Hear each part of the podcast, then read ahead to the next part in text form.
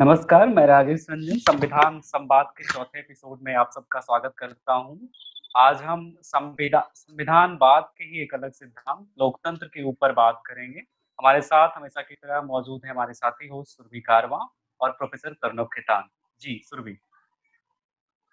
सो uh, so, अभी तक हम तीन वीडियोस uh, बना चुके हैं जिसमें हमने uh, कानून के शासन नीति निर्देशक तत्वों के बारे में बात की है और आज का हमारा जो वीडियो है इंटरव्यू है, उसमें हम लोकतंत्र की बात करेंगे। लोकतंत्र शब्द हम अक्सर सुनते हैं कि ये लोकतंत्र के लिए है, ये जनता के लिए है, पर लोकतंत्र है क्या? संविधान से उसका क्या लेना देना है? वो हमारे लिए आज चर्चा का विषय रहेगा।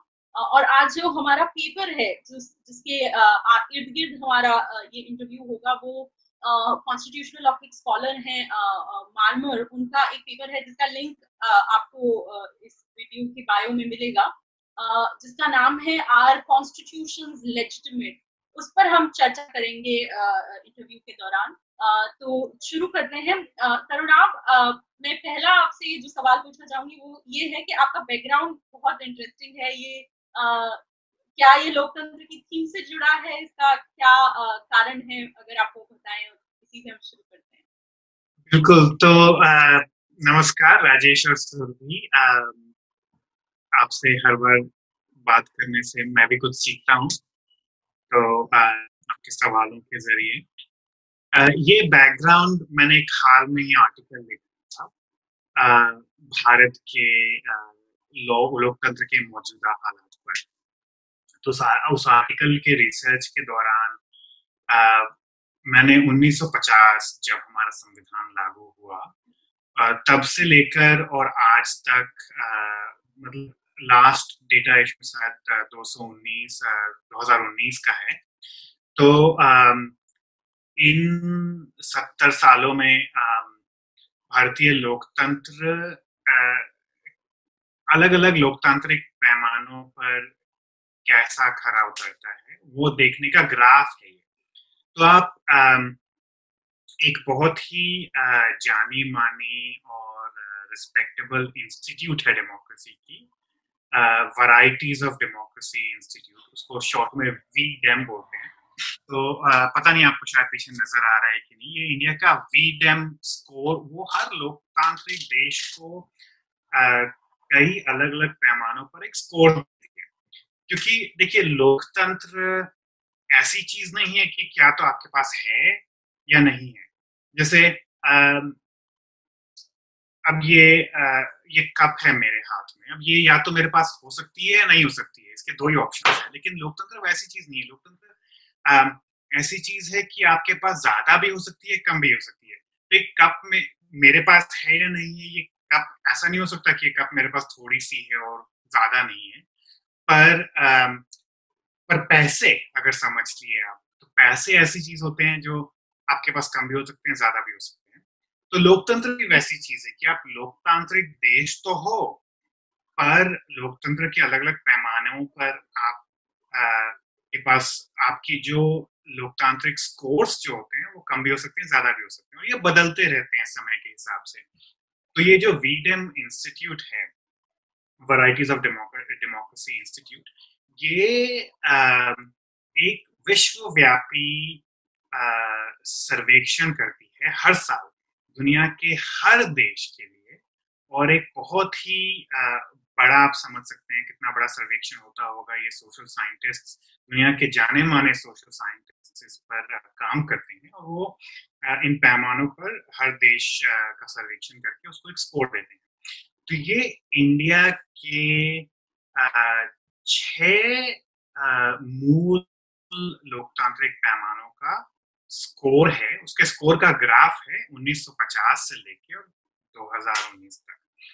तो इसमें आपको बता दूँ क्या क्या स्कोर्स हैं? जैसे ए, आ, एक इंडेक्स है इसमें लिबरल डेमोक्रेसी इंडेक्स कि इस लोकतंत्र में उदारवाद कितना या फिर एक जैसे सबसे ऊपर वाली आप लाइन देखें जो काफ़ी मतलब बीच में रहती है फिर सत्तर के दशक में बिल्कुल नीचे जाकर फिर ऊपर जाती है। काफ़ी ऊपर चली जाती है नब्बे के दशक में और अब फिर नीचे जा रही है 2013-14 से। ये है इलेक्शन कमीशन ऑटोनॉमी इंडेक्स इसका मतलब हुआ कि भारत का जो इलेक्शन कमीशन है वो कितना स्वतंत्र है?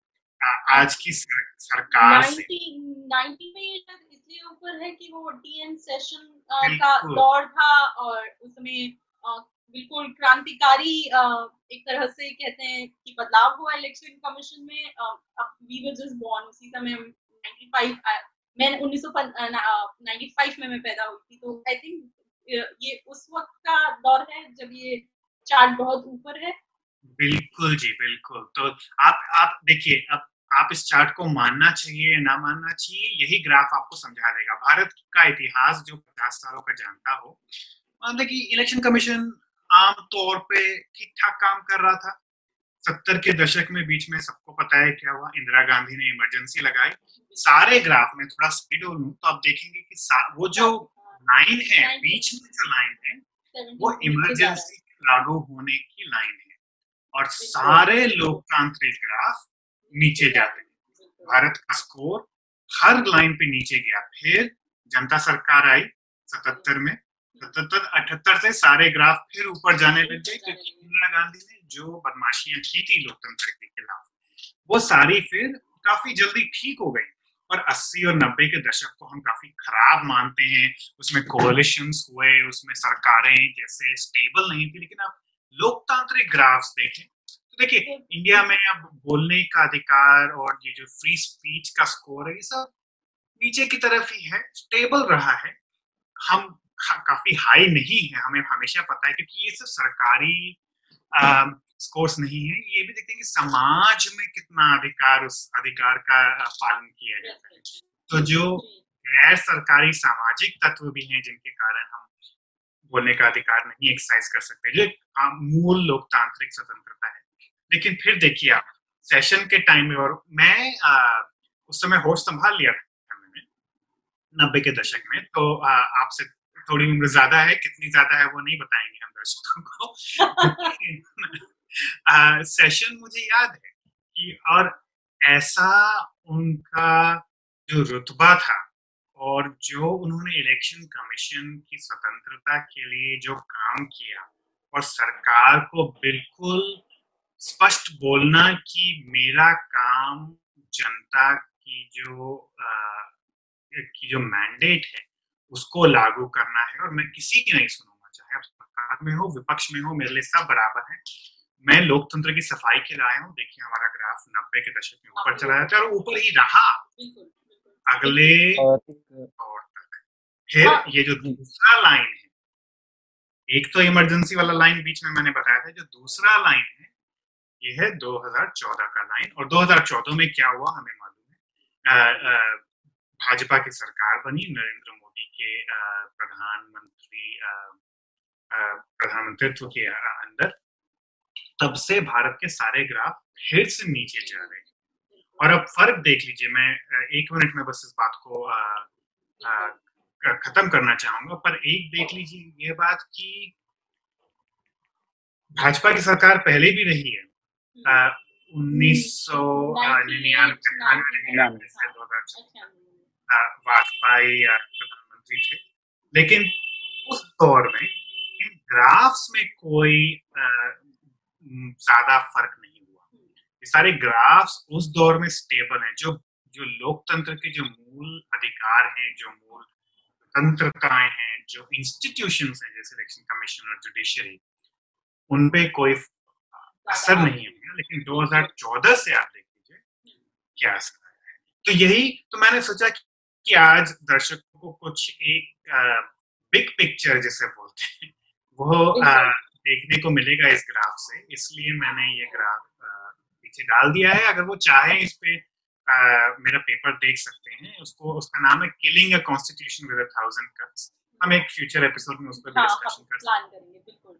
आपके उस पेपर पे हमारा ये विचार है कि अलग से एक पूरा वीडियो किया जाए उसमें काफ़ी हर संस्था के बारे में चर्चा हो सकती है। और आपने जो इलेक्शन कमीशन की बात की 2014 के बाद से इलेक्शन कमीशन की ऑटोनॉमी को उसकी स्वतंत्रता को लेके जैसे सवाल उठने लगे तो आ, आ, मैं उस समय थोड़ा उन पर मुश्किल से भरोसा कर पाती थी क्योंकि हमारे पैदा होने के बाद से जब से हमने इलेक्शन कमीशन को देखा है 2014 तक बड़ी उसकी छवि स्वतंत्र रही है। तो जब शुरुआत में जब बिल्कुल नई नई ये चीज़ जब शुरू होने लगी कि इलेक्शन कमीशन उस आज़ाद के साथ नहीं काम कर रहा है तो मेरे क्या होता था ये भरोसा करना, क्योंकि हमारी मेमोरी में मेरी मेमोरी में तो इलेक्शन कमीशन को हमेशा असर्टिव और इंडिपेंडेंट देखा है। और पर अब उसमें भी जो प्रॉब्लम्स चल रही हैं उसकी तरफ़ अब भरोसा होने लगा है क्योंकि बहुत लंबे वक्त से प्रॉब्लम्स चल रही हैं।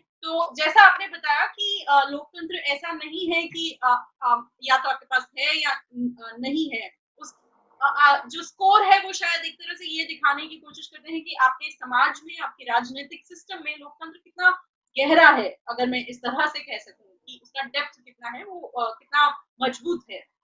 तो बहुत बेसिक सवाल है कि लोकतंत्र क्यों? ऐसी क्या खास बात है लोकतंत्र में जो दूसरे राजनीतिक सिस्टम्स में नहीं है? क्या ये सिर्फ़ परिणामों से रिलेटेड है कि लोकतंत्र में लोकतांत्रिक प्रणालियों से अच्छे रिज़ल्ट आते हैं? या फिर इसका कोई और मॉरल नैतिक कुछ कारण है? जैसे अमर्त्य सेन का पूरा रिसर्च है कि कैसे लोकतंत्र और अकाल की स्थितियों का आ, क्या संदर्भ है? उन्होंने अपने टीनेज अपने बचपन के दौरान बंगाल में अकाल देखा और उसके बाद उनका पूरा काम है कि क्योंकि पब्लिक डिबेट संभव है डिबेट संभव है लोकतंत्र में इसलिए अकाल की स्थितियाँ भी भारत में जिस तरह पहले थी उस तरह से आज़ादी के बाद कभी नहीं हुई है। अगर मैंने उनको सही से समझा है तो तो क्या नैतिक कारण है लोकतंत्र के सिस्टम को अच्छा मानने के और क्या आउटकम से रिलेटेड कारण है कि क्या लोकतंत्र अच्छे रिज़ल्ट प्रोड्यूस करता है? तो अगर उसके जस्टिफिकेशन को आप समझाएँ तो।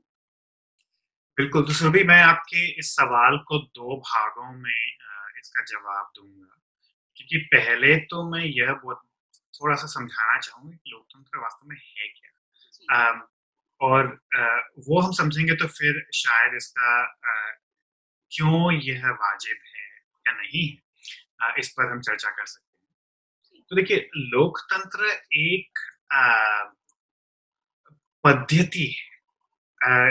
ये एक ये एक फैसला लेने की पद्धति है। जब कोई फैसला एक ग्रुप के लिए लेना हो एक गुट के लिए लेना हो एक इंडिविजुअल अपना फैसला ले तो उसमें आ, आ, आपको आज कैसे कपड़े पहनने हैं या, या क्या खाना है इसमें और किसी का कुछ हस्तक्षेप ना हो तो उस पर मैटर ही नहीं करता लोकतंत्र के कोई मायने ही लोकतंत्र का पहला आ, हमें ये समझना पड़ेगा कि लोकतंत्र एक समूह के फैसले कैसे लिए जाएँ उसको एक तरह से एक पद्धति है जो ये बताती है कि लोकतांत्रिक रूप से उस फैसले होने चाहिए।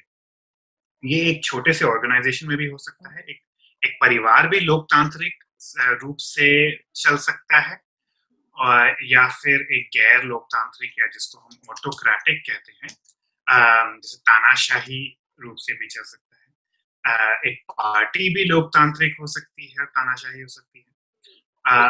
वैसे ही एक सरकार भी, लोकतांत्रिक भी हो सकती है, तानाशाही भी हो सकती है। और मैं यह बिल्कुल शुरू में अज्यूम नहीं करना चाहता, क्योंकि ये आपके सवाल को का जवाब देने के लिए ज़रूरी है कि स्टार्टिंग अजम्पशन मेरा यह बिल्कुल नहीं है कि हर संस्था के लिए लोकतंत्र अच्छा हो।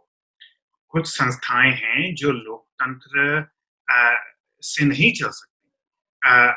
आप बहुत छोटे बच्चों की परवरिश करनी हो, कोई भी माँ बाप ये जानते हैं कि बहुत छोटे बच्चों को अपना सही गलत नहीं पता और अब वहाँ लोकतंत्र चलाएँगे तो वो बच्चे फिर अपना ही नुकसान करेंगे। तो आप लोकतांत्रिक तरीके से पूरी तरह से लोकतांत्रिक तरीके से बहुत छोटे बच्चों का पालन पोषण नहीं कर सकते। तो बहुत सारी संस्थाएँ हैं जहाँ लोकतंत्र अनुकूल नहीं तो हम लोकतंत्र की बात सिर्फ़ सामाजिक या राजनीतिक संस्थाओं से ही जोड़ के अभी हाल फ़िलहाल फ़िलहाल में करें, बाद में शायद हम और संस्थाओं की भी बात कर सकते हैं।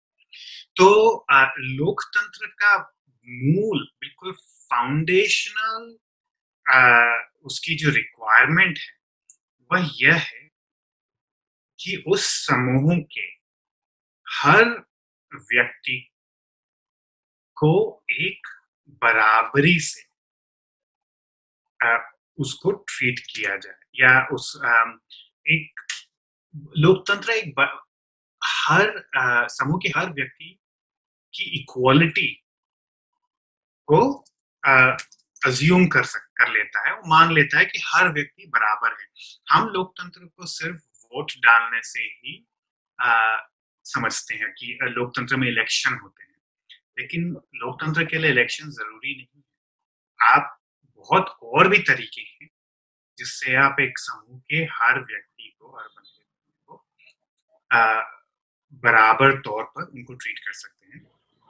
जैसे कि एंशियंट ग्रीस ग्रीस में लोकतंत्र को का जैसे आ, आ, सबसे पहले बोलते हैं कि ग्रीस में लोकतंत्र का पालन हुआ था तो वहाँ जो सार्वजनिक जो ऑफ़िस होते थे जो संस्थाएँ होती थी उसमें इलेक्शन डाल के लोगों को नहीं चुनाव नहीं होता था।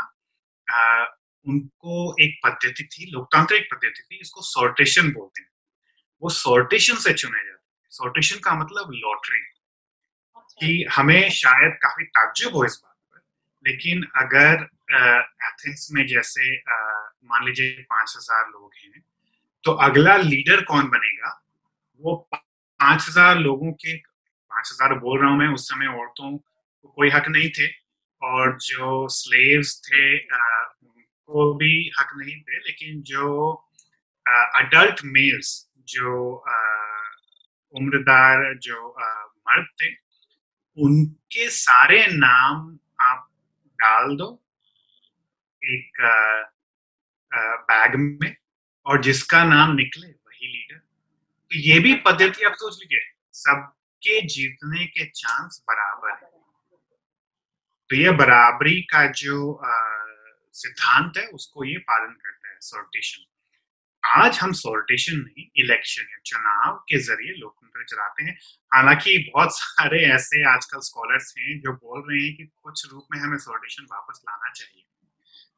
अमेरिका में खास करके कुछ स्कॉलर्स हैं जो बोल रहे हैं कि सोल्यूशन एनीवे तो डेमोक्रेसी का आज के दिन आ, हम चुनाव करके अपने लीडर चुनते हैं।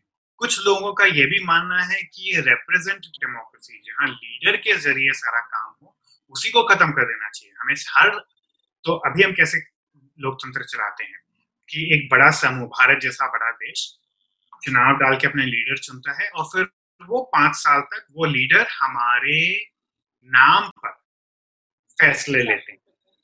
तो उसको हम रिप्रेजेंटेटिव डेमोक्रेसी बोलते हैं, कि वो प्रतिनिधि हैं हमारे प्रतिनिधित्व लोकतंत्र है अभी हमारे। लेकिन डायरेक्ट डेमोक्रेसी भी एक कॉन्सेप्ट है, उसको भी बहुत लोग आजकल उसकी तरफ़ भी देख रहे हैं, प्रत्यक्ष डेमोक्रेसी इसमें हर फैसले पर हर हर नागरिक वोट डालेगा। और यह भी इसमें प्रैक्टिकल प्रॉब्लम्स भी हैं इतने बड़े देश में खास करके कैसे हर फैसले पे आपको हर नागरिक वोट डाल सकता है तो बिना प्रतिनिधि के तो एनीवेज तो मैं ये लोकतंत्र की एक छोटा सा एक, आपको मैप दे दूँ कि क्या क्या पॉसिबिलिटीज हैं लोकतंत्र में, और वोट पर भी कुछ वोट मेजोरिटी सिंपल मेजोरिटी के हो सकते हैं कि आपको पचास प्रतिशत से एक वोट ज़्यादा मिल गया, आप जीत गए। लोकतंत्र में कुछ पद्धति ऐसी भी होती है कि भाई सत्तर प्रतिशत वोट चाहिए लोकतंत्र में। तो ये सारे लोकतांत्रिक डिसीज़न मेकिंग पद्धति। अब आपके सवाल पे आता हूँ कि क्यों ज़रूरी है लोकतंत्र और कहाँ ज़रूरी है लोकतंत्र? तो हम सिर्फ़ बड़े देशों की, राज्यों की बात करें, क्योंकि तो अलग अलग संस्थाओं में लोकतंत्र ज़रूरी है कि नहीं, इसकी, इस पर दो राय हो सकते हैं। पर देशों में लोकतंत्र क्यों ज़रूरी है? इस पर दो तरह के तर्क दिए जाते हैं। एक तरह का तर्क है जिसको हम इंस्ट्रूमेंटल मतलब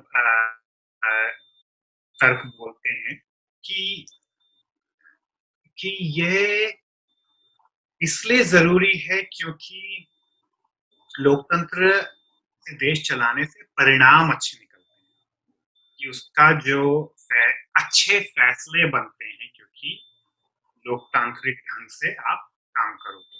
इसका सबसे बड़ा उदाहरण आपने अमर्त्य सेन की बात अमर्त्य सेन एक बहुत बहुत ही इम्पोर्टेंट स्टडी की थी, जिसमें उन्होंने यह दिखाया था कि किसी भी लोकतांत्रिक देश में, भारत रहे किसी भी लोकतांत्रिक देश में जहाँ प्रेस की मीडिया की फ्रीडम मीडिया की स्वतंत्रता का रेस्पेक्ट है, वहाँ कोई भी बड़ा अकाल नहीं। फैमिन जिसको अकाल जो पड़ता था। अब भारत में आप देख लीजिए, भारत के एग्जाम्पल्स उन्होंने बताया कि जब तक अंग्रेज़ों का राज था, तब तक हर 10-20 साल में, हर दशक में बड़ा अकाल पड़ता था। और सैकड़ों नहीं, दसियों हज़ार लोग मरते थे। बंगाल का अकाल तो 40 के दशक में पड़ा। तो 1940 में कितने लोग बंगाल में मरे? सिर्फ़ भूख के कारण अमर्त्य सेन ने यह दिखाया कि उस लेवल का अकाल भारत में ही नहीं किसी भी लोकतांत्रिक देश में कभी नहीं पड़ा है। अब ये देखिए 1940 में इतना बड़ा अकाल पड़ा इतने लोग मरे। 1950 में ऐसा क्या जादू हो गया कि भारत में उस लेवल का अकाल पड़ना खत्म हो गया और आज तक वैसा नहीं हाँ। ऐसा ज़रूर है कि छो, छोटे रूप में फैमिन होते हैं और किसानों को प्रॉब्लम्स भी होती है, हम आत्महत्याओं की। तो मैं ये नहीं बोल रहा कि प्रॉब्लम्स खत्म हो जाते हैं लोग लेकिन प्रॉब्लम का जो स्केल है, वो खत्म हो जाता है। और अमर कृष्ण ने यह बताया ये इसलिए होता है। उन्होंने चाइना से भी कंपेरिजन किया कि चाइना और भारत दोनों में नई सरकारें आई चालीस के दशक के अंत में, उन्नीस सौ चालीस के चाइना में कम्युनिस्ट सरकार आई, भारत में लोकतांत्रिक सरकार आई। चाइना में अकाल खत्म नहीं कम्युनिज्म के आने के बावजूद अकाल चलते रहे। भारत में उन्नीस सौ पचास में खत्म हो गए। क्यों? नंबर सेन का बोलना है कि क्योंकि लोकतंत्र में और फ्री प्रेस के होने के कारण किसी भी सरकार पे इतना प्रेशर डल जाता है अकाल पड़ते ही कि सरकार को उस पर कदम लेना ही पड़ेगा और तुरंत लेना पड़ेगा। जो एक गैर लोकतांत्रिक सरकार उस पर नहीं ध्यान देने की कैपेसिटी रखती है लोकतांत्रिक सरकार उसको इग्नोर नहीं कर सकती तो ये एक परिमाण बेस्ड डिफेंस है लोकतंत्र का। आपने शायद दूसरा भी पूछा था कि इसके नैतिक नैतिक कारण क्या है कि सिर्फ़ क्या आउटकम से अच्छे आते हैं अच्छे रिज़ल्ट पैदा होते हैं तो या फिर उसके कुछ मॉरल जस्टिफिकेशन भी है कि लोकतंत्र क्यों बेहतर है? देखिए तो कुछ लोग आप आ, आप सिर्फ़ परिणाम देख के लोकतंत्र की अगर एडवोकेसी करेंगे तो एक प्रॉब्लम यह आपको मिलेगी कि आम, लोकतंत्र में कभी कभी परिणाम खराब भी निकलते हैं। एक तो चुनाव महँगे होते हैं खर्चा होता है और यह भी चुनावों में जितना पैसा लगता है वह भारत में राजनीतिक करप्शन का एक बहुत बड़ा कारण है। हाँ ये नहीं देखिए गैर लोकतांत्रिक देशों में करप्शन की प्रॉब्लम ज़्यादा बड़ी होती है लेकिन उनके कारण दूसरे होते हैं। लेकिन कुछ लोगों को भारत में लगता है कि भाई हम भी सिंगापुर बन जाए चाइना बन जाए हाँ। लोकतंत्र ही हमारी प्रॉब्लम है। हर काम में धीरे होता है हर काम में आप अड़ंगा लगा दो दो चार बाधाएँ लगा दो। लोकतंत्र में लोकतंत्र में क्योंकि आपको बहुत सारे लोगों को साथ लेके चलना पड़ता है। बहुत सारे लोगों से आपको विचार विमर्श करना पड़ता है। चीज़ें धीरे होती हैं। और अथॉरिटेरियन देश में आप आज प्रपोजल डालो और कल आपका काम शुरू तो इसलिए बहुत सारे लोगों को लगता है कि भाई लोकतंत्र में हमारा प्रॉब्लम ही है। वो गलत है। सारा आप इसमें बहुत इसमें चर्चा हो चुकी है एक हाल ही में किताब आई थी 2012 में। उसका नाम था why nations fail the origins of power prosperity and poverty और ये किताब लिखी थी एक एक टर्की के पैदा हुए एक अमरीकी इकोनॉमिस्ट हैं, डारन आसे मोगलू मैं उनका शायद नाम ठीक से नहीं बोल पा रहा हूँ कि वो कैसे प्रोनाउंस करते हैं, लेकिन अंग्रेज़ी में जैसा लिखा जाता है, उसको देखें तो वो डारन आसे मोगलू और उनके साथ एमआईटी के एक पॉलिटिकल साइंटिस्ट हैं जेम्स रॉबिन्सन उन दोनों ने एक किताब लिखी थी। वाई नेशंस फेल कि देश क्यों फेल होते हैं? और फेलियर का उनका यहाँ जो इंटरप्रिटेशन था, वो था जिसको हम इंस्ट्रूमेंटल या परिमाण के के पैमाने पर देखने वाला था कि कुछ देशों में हम देखते हैं कि आर्थिक व्यवस्था अच्छी है, भुखमरी नहीं है लोगों के पास खाने के लिए, रहने के लिए सारी सुविधाएँ हैं। कुछ देशों में करप्शन है और गरीबी है और भुखमरी है तो ऐसा क्यों है? देशों के बीच ही अंतर क्यों है? और उन्होंने काफ़ी अच्छे तर्कों से, ये किताब मैं दर्शकों को बिल्कुल पढ़ने के लिए बताऊँ रेकमेंड करूँगा। उन्होंने समझाया और इसको यूट्यूब पे काफ़ी वीडियोस भी हैं वाई नेशन फेल अगर सर्च करें। तो उन्होंने ये समझाया कि देखिए, इसके बहुत सारे कारण दिए गए हैं। कुछ कल्चरल कारण दिए गए हैं, कुछ जोग्राफी की कुछ क्लाइमेट के कारण दिए गए कुछ धर्म के कारण दिए गए हैं कुछ धर्म के लोग ज़्यादा मतलब सफल होते हैं। मतलब कि ये सारे कारण गलत हैं। जो मेन कारण है देश की एक देश की सफलता का, उनका ये कहना है, उन्होंने काफ़ी इस पे रिसर्च किया और काफ़ी डेटा के साथ समझाते हैं।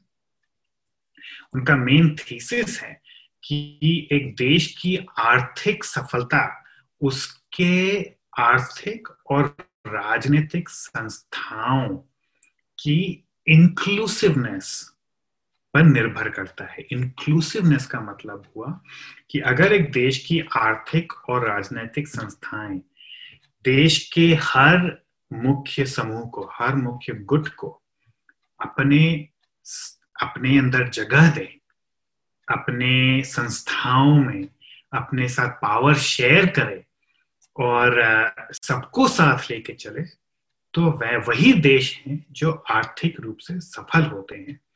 और इसका आप लोकतंत्र से सीधा सीधा मतलब निकाल सकते हो, क्योंकि जो राजनीतिक संस्थाएँ हैं, वो लोकतांत्रिक तभी हो सकती हैं। इसके हम शायद बाद में भी बात करने वाले हैं कि एक खास अल्पसंख्यक समाज को अपने गुट को निकाल दो तो वो लोकतंत्र है कि नहीं।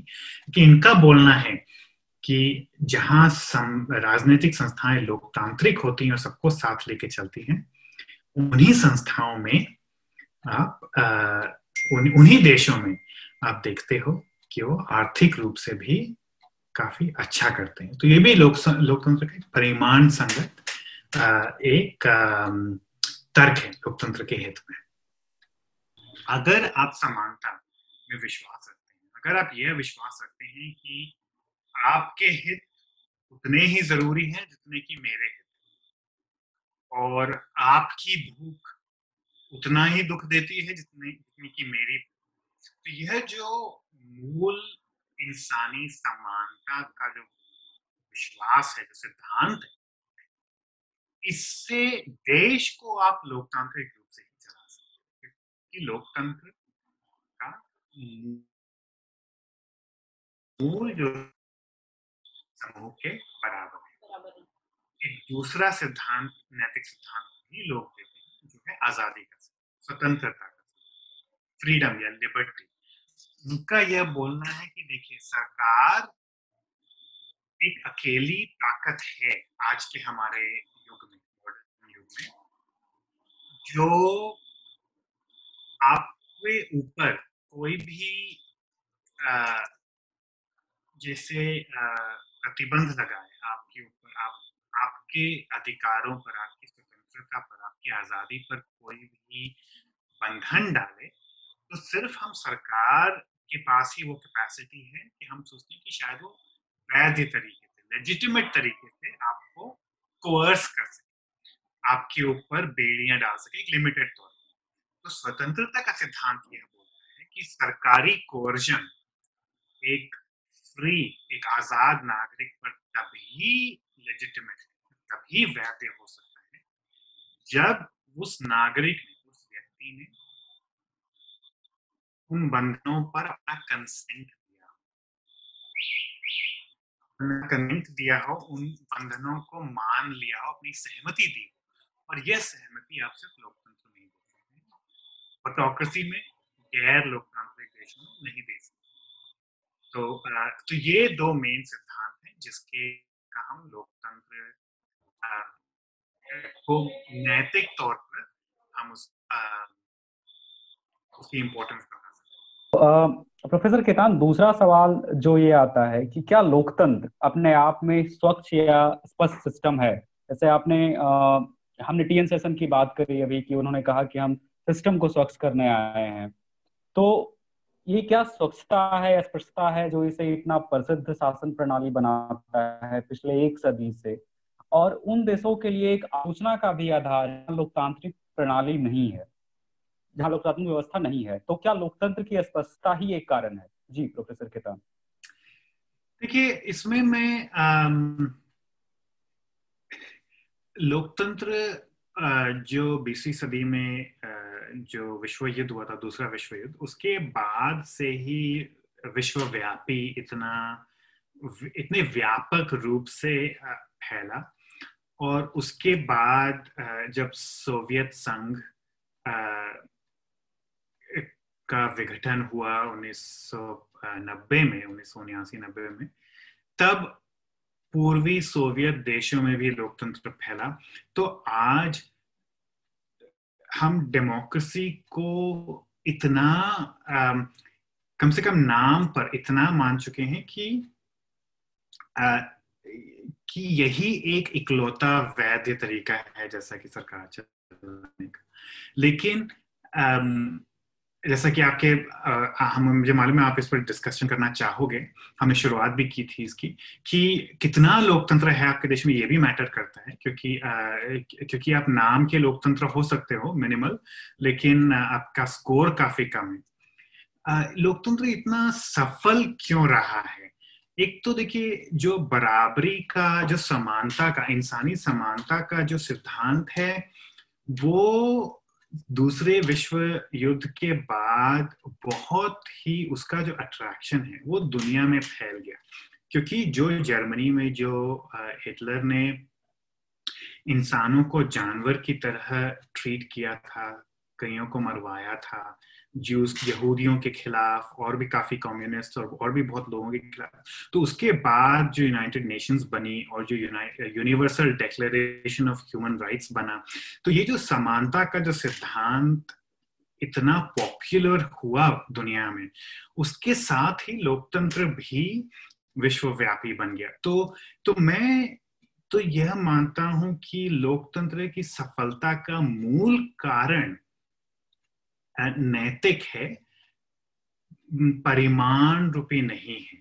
क्योंकि आ, मुझे नहीं लगता कि आज भी दुनिया में ज़्यादातर लोग कन्विंस्ड हैं कि हालाँकि हमें डेटा और जो स्कॉलर्स हैं वो ये बताते हैं कि लोकतंत्र ज़्यादा सक्सेसफुल हैं इकोनॉमिक तौर पे अपनी जनता की भलाई करने के लिए। लेकिन वो शायद उस पर आप एक डिबेट कर सकते हो। लेकिन लोकतंत्र की सफलता मेरे ख्याल से उसकी डिलीवरी नहीं है। उसका ये नैतिक अट्रैक्शन है कि और किसी भी सिस्टम में एक जो फॉर्मल कम से कम इक्वालिटी जिसको हम बोलते हैं, कि कि आप नाम से ही कम से कम आप समान हो एक दूसरे के, वो सिर्फ़ लोकतंत्र में ही पॉसिबल हो। यही इसका अट्रैक्शन है और यही कारण है कि बहुत सारे जो गैर लोकतांत्रिक देश हैं, वो भी खुद को डेमोक्रेसी बताते हैं। उनके देश के नाम में भी डेमोक्रेटिक रिपब्लिक या पीपल्स रिपब्लिक इस टाइप का कुछ रहता है कि वो खुद को बोलते हैं कि हम असली डेमोक्रेसी है। तो इसलिए जो नहीं भी हो लोकतांत्रिक, वो खुद को भी लोकतांत्रिक बताते हैं। और आज के जो नेता हैं, जैसे हम ये अमेरिकी इलेक्शन के रिजल्ट्स आने के अगले दिन बाद रिकॉर्ड कर रहे हैं इस, इसको तो ये हमारा लोकतंत्र के लिए एक इम्पोर्टेंट दिन भी है। लेकिन जो आज के जो गैर लोकतांत्रिक नेता रहे हैं जैसे डोनाल्ड ट्रंप वह भी खुद को लोकतंत्र के नाम पर ही उन्होंने जो बदमाशियाँ की लोकतंत्र के लोकतंत्र के नाम पर ही तो लोकतंत्र की सफलता ही इसकी एक प्रॉब्लम भी बन गई है क्योंकि सभी लोकतांत्रिक आज की दुनिया में कोई भी खुद को ये नहीं बोलता कि नहीं, मैं लोकतांत्रिक नहीं हूँ और मैं सही हूँ। लोकतांत्रिक सभी हैं तो फिर आपको ढूंढना पड़ेगा आपकी, भाई, कौन कौन सा भेड़िया है मेमने की खाल में और कौन यू नो तो तो ये प्रॉब्लम हो गई है। तो लोकतंत्र की सफलता तो बहुत, लोकतंत्र की नाम की सफलता तो बहुत हुई है। लेकिन अब हम और पेचीदा जो मामला है, वो ये वास्तविक लोकतांत्रिक संस्थाएँ कहाँ हैं और कहाँ पे सिर्फ़ नाम की लोक नाम का लोकतंत्र है? सब लोग राजेश हाँ।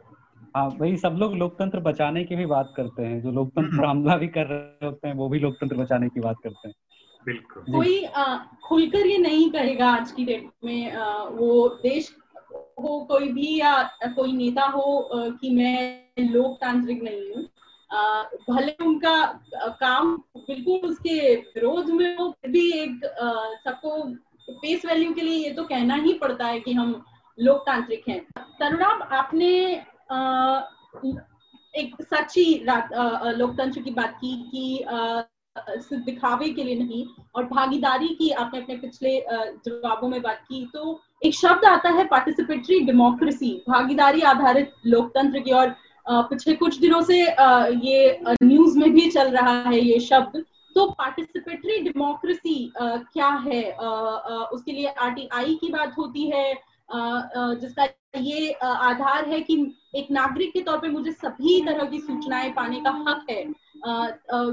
ताकि मैं भी उन सारे जो भी लोकतंत्र की प्रक्रियाएँ हैं, जिनसे डिसीज़न लिया जा रहा है, उसका हिस्सा बन सकूँ। अगर मेरे पास सूचना नहीं होगी इंफॉर्मेशन नहीं होगी तो मैं वो कैसे कर पाऊँगी? और दूसरा इसी तरह पार्लियामेंट की तरह तरह की कमिटियाँ हैं जो कोई भी कानून पास होने के पहले स्टैंडिंग कमिटी एडहॉक कमिटी उन्हें ये कोई भी बिल भेजा भेजा जाता है, जिसमें फिर सिविल सोसाइटी के जो सदस्य हैं एनजीओ एक्सपर्ट वो सब अपने अपने जो विचार हैं किसी भी नए कानून पर, वो रखते हैं। तो ये एक तरह से एक भागीदारी सुनिश्चित करता है। तो इंडिया की, भारत की इस संदर्भ में क्या कमियाँ हैं, क्या हम वो सुनिश्चित कर पाए उस तरह की भागीदारी इस पर अगर आप बताएँ। बिल्कुल तो बहुत अच्छा सवाल है। मैं पहले अमर्त्य सेन वाले एग्ज़ाम्पल पे दोबारा जाना चाहूँगा, क्योंकि उस एग्ज़ाम्पल में हमने ऑलरेडी देख लिया था कि सिर्फ़ हर पाँच साल में वोट डालना सफिशियंट नहीं होगा।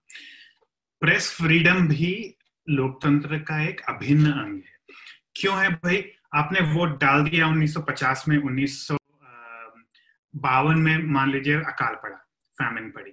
और अगर आपके जो न्यूज़पेपर्स हैं आपका जो प्रेस है वो फ्री नहीं है तो जनता को भी बाकी जगहों पे जहाँ अकाल नहीं है नहीं पता चलेगा कि अकाल पड़ा है लोग मर रहे हैं। सरकार को तो रिपोर्ट मिल जाएगी लेकिन जन, जनता को पता ही नहीं चलेगा सरकार पे प्रेशर नहीं बनेगा। कुछ क्यों करेगी सरकार? तो लोकतांत्रिक सरकार सिर्फ़ ये नहीं है वोट तो देखिए सिंगापुर में भी डलते हैं। और वहाँ की जो रूलिंग पार्टी है वो हर साल नब्बे, निन्यानवे परसेंट से जीतती है। तो सिर्फ़ वोट डालना ही लोकतंत्र नहीं बन जाता। वोट डालने के अलावा लोकतंत्र के और भी बहुत मायने ये भागीदारी वाला लोकतंत्र कि भैया बराबर के सिर्फ़ हर पाँच साल में एक दिन के लिए नहीं बनते हो। आप लगातार आपका जो बराबरी का जो स्टेटस है उस ग्रुप में, उस समूह में, वह लगातार बना रहता है। तो पहले तो ये प्रेस फ्रीडम वाली बात। जो भारत में ठीक ठाक रही है पीछे में मेरे पीछे जो ग्राफ है इसमें ए, एक नीचे वाली लाइन प्रेस फ्रीडम की भी लाइन है।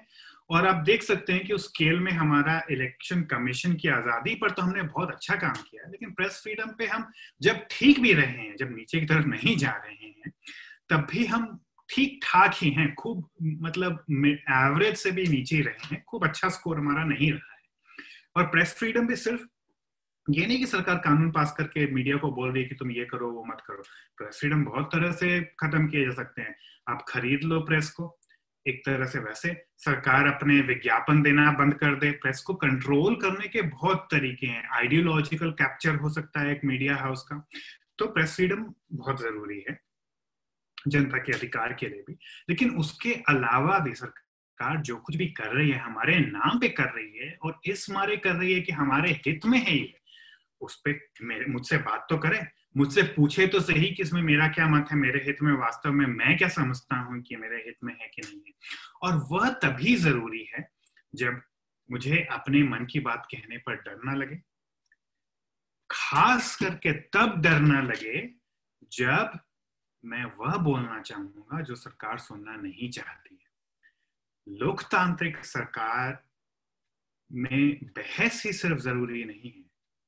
बल्कि वैसी बहस जिसमें सरकार के खिलाफ बोलने वालों को निडर होके अपने मन मर्ज़ी बोलने का पूरा हक हो। क्योंकि ये ज़रूरी भी नहीं है कि सरकार मुझे डराए। मैं पाँच लोगों को देख लूँगा जो सरकार की, जिन्होंने क्रिटिसिज्म किया, जेल में है तो मैं भाई अपने आप ही चुप हो जाऊँगा। कि नहीं भाई, कौन पंगे लेना चाहेगा? चुप रहो तुम तो इसको हम जैसे चीटिंग इफ़ेक्ट जिसे कहते हैं कि आप सेल्फ सेंसरशिप जिसे कि खुद ही अपने आप को रोक ले रहे हैं कुछ कहने बिल्कुल।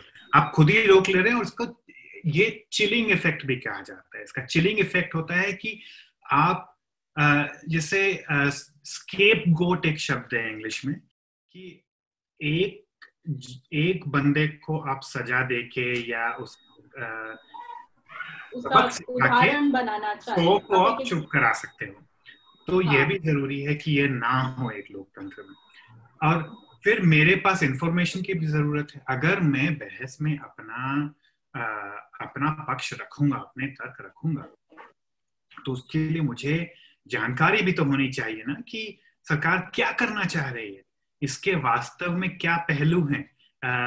इसमें, इसके पक्ष में क्या तर्क है? इसके विपक्ष में क्या तर्क है? इसके लिए एक स्ट्रॉन्ग विपक्ष लोकतंत्र के लिए बहुत ज़रूरी है। एक स्ट्रॉन्ग विपक्ष जिसको सरकार से कोई डर ना हो, जिसका काम है सरकार की ऑपोजिशन करना, ताकि हर पहलू पे जनता को तर्क और उसके फेवर में भी और उसके अगेंस्ट भी मिले ताकि नागरिक अपना मन फिर बहस में बना सके। बहस तभी हो सकती है जब दो पक्ष हो। एक ही पक्ष के सब हों, सभी वाह वाही कर रहे हो तो वो बहस नहीं हुई फिर, वो कुछ और ही हो रहा है वहाँ। तो इसीलिए लोकतंत्र में विपक्ष की ये इंपॉर्टेंस है। एक इंडिपेंडेंट निडर विपक्ष की ये इंपॉर्टेंस है। कॉन्स्टिट्यूशन इसीलिए विपक्ष को आ, को मज़बूत रखना चाहता है क्योंकि बहस बिना विपक्ष के नहीं हो सकती। तो फ्री प्रेस फ्री इंफॉर्मेशन और फ्री ऑपोजिशन ये तीन चीज़ें इन तीनों के बिना लोकतंत्र नहीं चल सकता। और इसमें आप सुधार कर सकते हो। कोई भी बिल लाने के पहले उसको सार्वजनिक बनाओ। कम से कम महीना दो महीना दो लोगों को कि भाई आप इस पे बहस करो पब्लिक बहस करो ऑपेड लिखो न्यूज़पेपर में। एक पब्लिक ओपिनियन बनाना जिसको कहते हैं।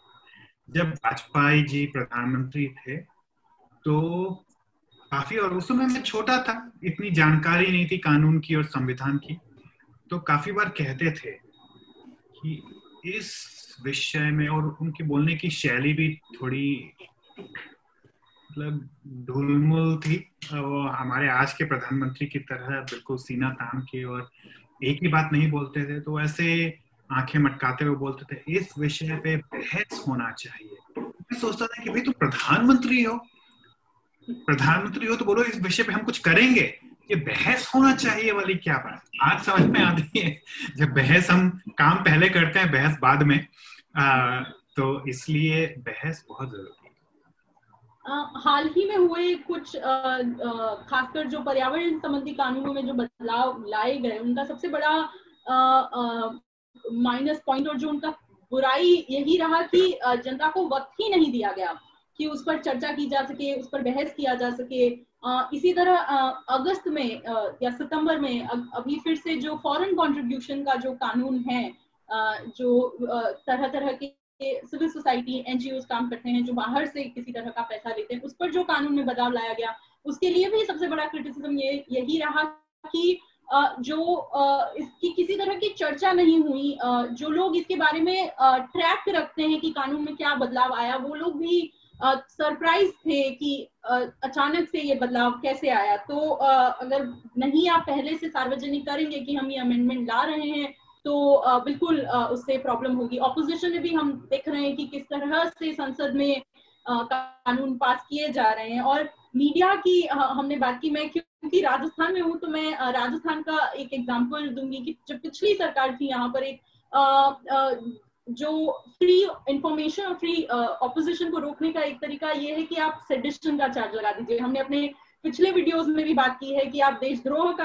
आरोप लगा दीजिए, आप यूएपीए लगा दीजिए। पिछली सरकार यहाँ राजस्थान में एक कानून लेके आई थी, जिसके तहत सरकार के किसी भी अधिकारी पर अगर करप्शन का चार्ज लगाया और अगर उसको मीडिया में रिपोर्ट करना है तो मीडिया की रिपोर्टिंग लगभग असंभव सी कर दी गई थी कि आप पर मानहानि का दावा हो सकता है। आपको पहले सरकार की परमिशन लेनी है लिखने से पहले। तो उसे यहाँ पर उसका बहुत विद्रोह हुआ काला कानून उसे कहा गया और एक अखबार ने तो अपना जो एडिटोरियल जो पेज होता है वो ब्लैंक रखे खाली छोड़कर अपना विरोध प्रदर्शन ऐसे कानून को आ, किया। इसी के संदर्भ में आ, हमने इंडिया के कॉन्टेक्स्ट अगर आगे बढ़ने के पहले एक और चीज़ मैं बताना चाहूँगा जो आपने जो।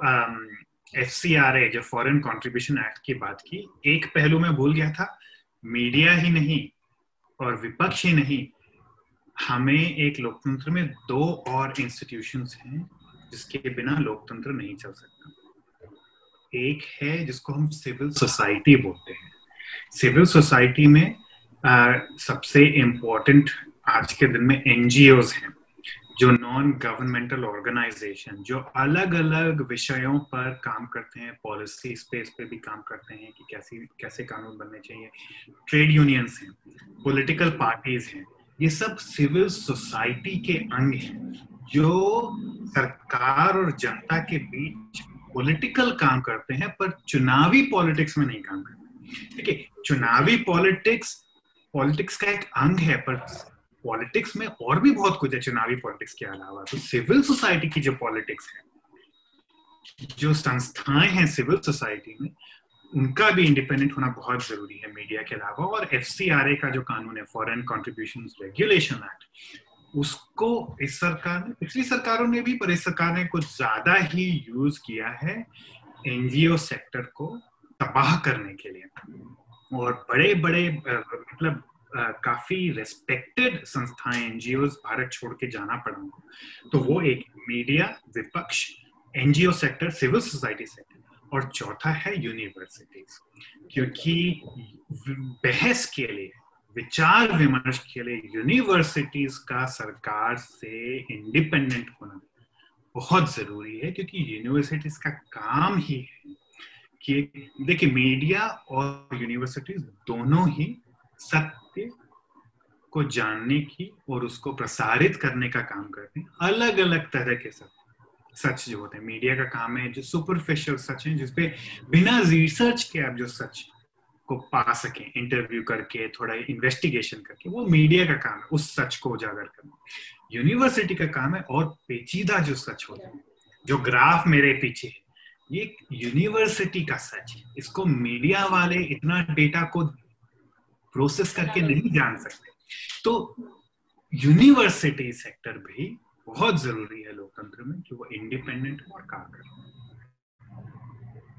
बिल्कुल जो अकेडमिशियंस हैं उनको भी एक तरह से चेक एंड बैलेंस का मैकेनिज्म माना जाता है कि अगर कुछ है तो वो अपना आवाज़ उठाएँ। हिस्ट्री से जो हमारे एग्जांपल्स हैं इतिहास से उन्हें पेश करें। मैं, अभी हमने अभी हमने भारत के संदर्भ में बहुत बात की। मैं आपका ध्यान उस पेपर पे ले जाऊँगी जिस पर हम जिसका लिंक हमने अपने वीडियो के साथ भी दिया है जो मानवर का जो लेख है, जिसमें वो ये सवाल करते हैं कि क्या संविधान लेजिटिमेट है? क्या संविधान गैर लोकतांत्रिक नहीं है? क्योंकि एक संविधान सीधे शब्दों में कहा जाए तो क्या है? एक संविधान है कि ये हमारे बेसिक प्रिंसिपल हैं, ये हमारे मूलभूत सिद्धांत हैं, हम इनसे चलेंगे। तो इसके संदर्भ में क्या ये क्रिटिसिज्म अक्सर मतलब एक अकेडमिक बहस इसमें रही है कि संविधान का मतलब dead hand of the past कि कोई लोग जो आज से, जैसे अमेरिका के संदर्भ में 200 साल पहले, या हमारे देश के संदर्भ में 70 साल पहले अगर कुछ लोगों ने और अगर कुछ मर्दों ने, अगर मैं ऐसा कहूँ कि कुछ निर्णय ले लिए तो सत्तर साल बाद क्या ये मेरी लोकतांत्रिक जो अधिकार है उसका उससे ये कैसे सही बैठता है कि कुछ पिछले किसी वक्त में कुछ लोगों ने डिसाइड कर लिया और मैं उन नियमों से बंद बंद कर रहूँ तो उसमें मार्मर एक यूलिसिस मिथ की भी बात करते हैं तो आप लोकतंत्र और संविधान, इनका आपस में क्या संबंध है? क्या ये एक दूसरे के विरोधी हैं? या एक दूसरे को कॉम्प्लीमेंट करते हैं एक दूसरे को साथ लेकर चलते हैं इनके संदर्भ को आप अगर स्पष्ट करें। सर ये बहुत ही आ, अच्छा सवाल है और काफ़ी टाइम से आ, यह सवाल एकेडमिक्स स्कॉलर्स डिबेट कर रहे हैं कि लोकतंत्र और संविधानवाद बंधु हैं या दुश्मन है। लोकतंत्र और संविधानवाद एक दूसरे के लिए बिल्कुल ज़रूरी हैं, या संविधानवाद लोकतंत्र को कम करती है? वो स्कोर बढ़ाती है या कम करती है? ये प्रश्न है।